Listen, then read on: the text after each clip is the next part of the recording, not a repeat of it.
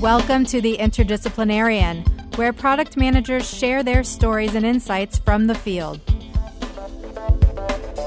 Thanks for joining me. I'm your host, Alex Cowan.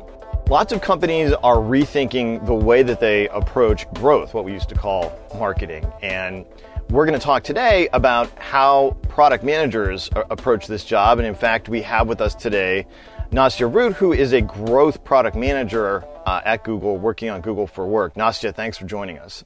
Thank you. Nice to be here. Tell me about your role today. Sure. Interesting fact. Before I joined Google, I only heard about growth and it wasn't very clear to me what it is. I heard a lot about it, it was very hype word. A lot of been talk about it. I was like, oh, it sounds so cool.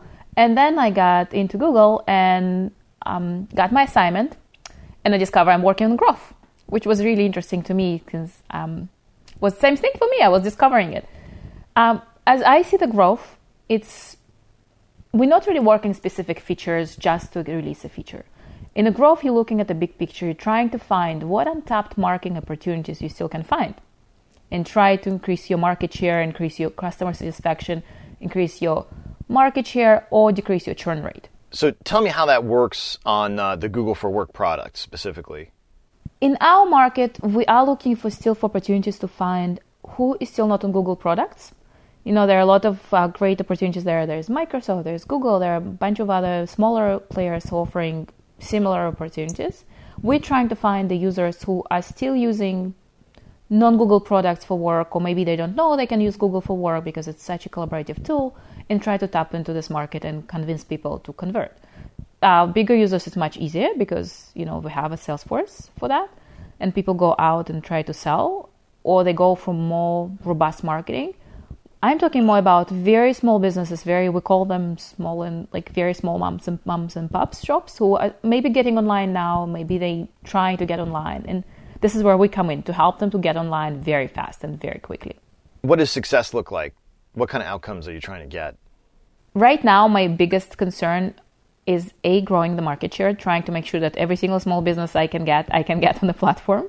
And other side, I'm actually trying to see the customer satisfaction to make sure that there are no support calls for I monitor support calls, or there are no the churn rate is down because you, that's what we kind of making trying to make sure that everybody's satisfied, everybody's happy, and they're not leaving us after a couple of months. As you mentioned, this this idea of growth as a discipline is is kind of a new thing and you know maybe traditionally associated with with marketing whatever that actually means. Can you talk a little bit about how you fit into your team how you work with the actual people designated as marketing designers engineers data scientists? It's a great great team because you are having this chance to work not in silo but very collaborative.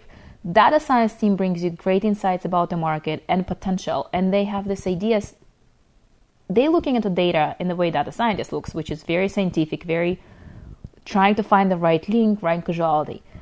I look at the data more of product opportunity. What can I improve on the product? If, for example, I see in my sign up flow there's a drop at certain step.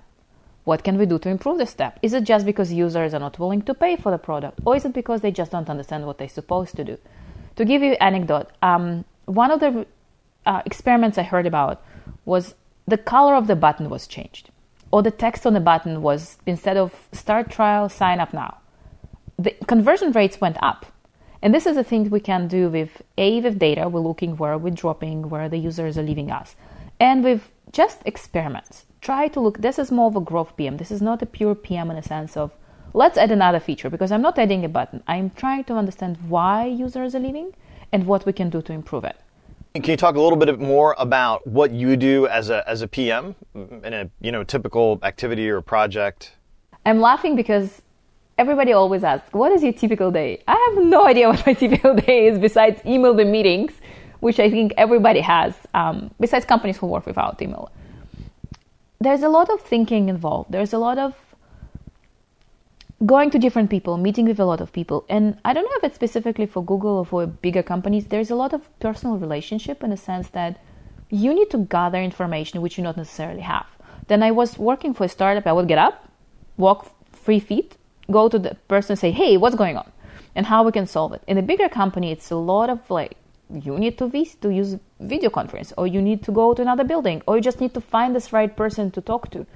And it takes a lot of time to get to the right person. Sometimes it's not as simple because in a big company there are so many different teams. Beyond just trying to, to network your project out, being evangelist, which is very, very important skill. That's something again I had to learn in a bigger company. I never had to evangelize my project in the smaller companies. Give us the pitch for your project. I mean, when you when you evangelize as a growth PM, what are you evangelizing? I'm trying to evangelize the opportunity. So a lot of times I depend on other teams to help.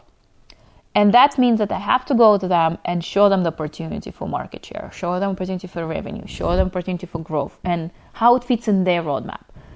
Most challenging part is how it fits on their roadmap because everybody has their roadmap. Everybody wants to succeed. Everybody wants their unit to make the best.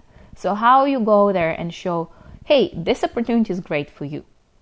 And so your job is to go in and say, understand what, what's on their A list and what, what constitutes success for them, and then to put that in the context of the opportunity you see.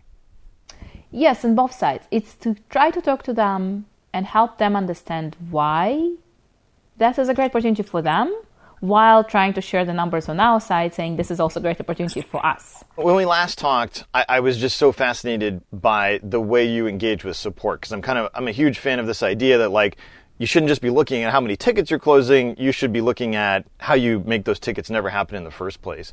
Can you talk a little bit more about the way that you kind of set up your interface with the support group for this this product?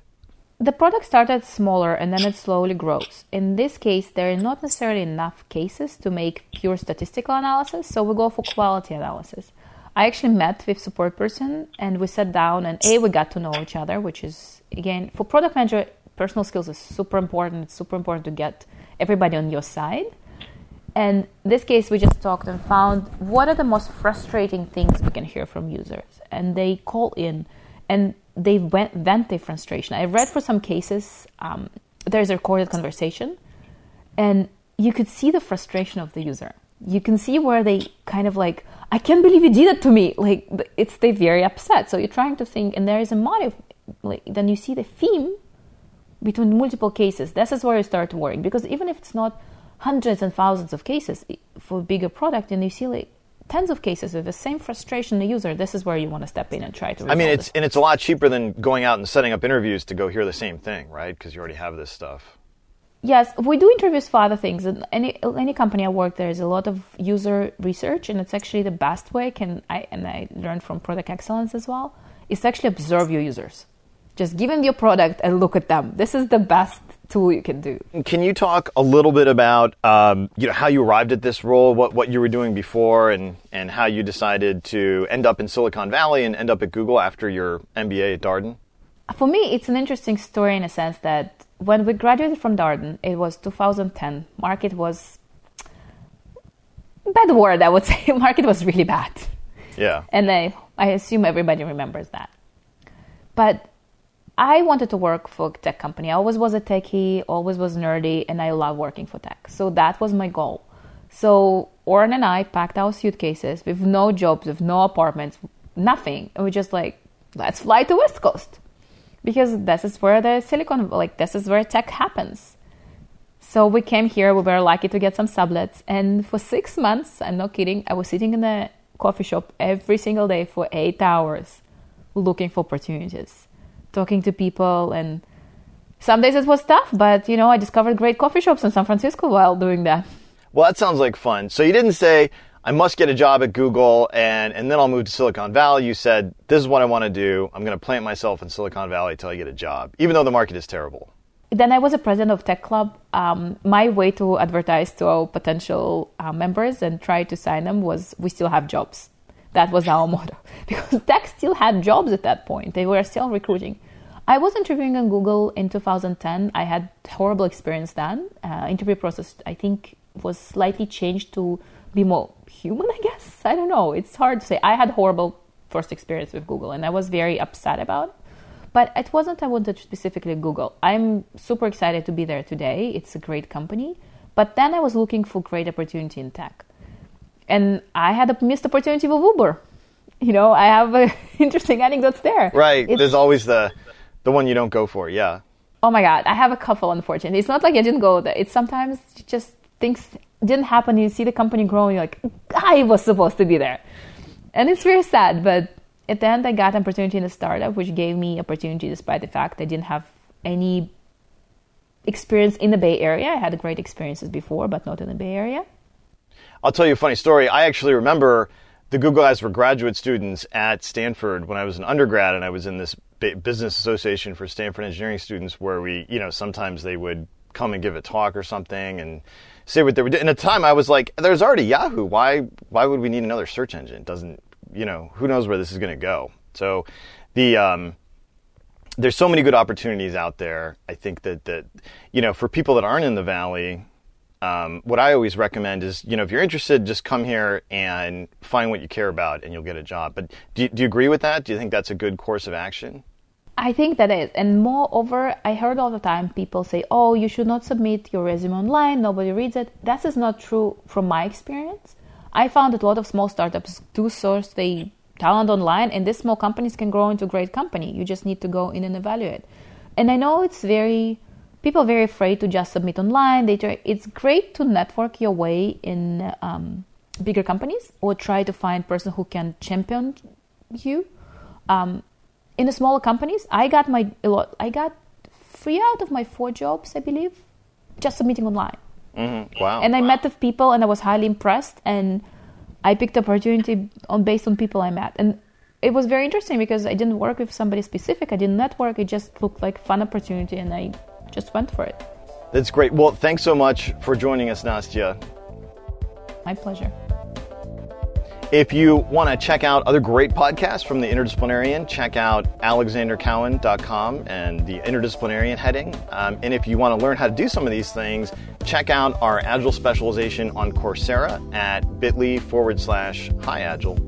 Thanks for joining us. The Interdisciplinarian is a production of Darden Media in cooperation with the Batten Institute at UVA's Darden School of Business.